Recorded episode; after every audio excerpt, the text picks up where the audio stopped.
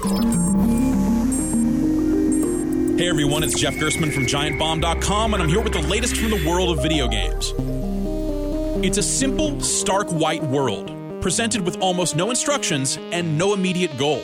But Antichamber, available this week on the PC, very quickly unfolds into something special.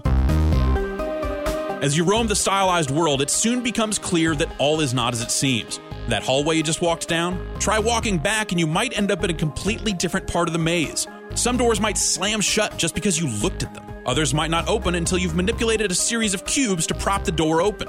Look, if I get too much more specific than that, I'll just be reading off solutions to Antichamber's puzzles. But if you like stylish, independent games like Fez or the puzzle solving of Portal, it's a safe bet that you'll find Antichamber, that's Anti with an I, to be pretty special. Check it out on Steam. For more news and reviews from the world of video games, find me over at giantbomb.com.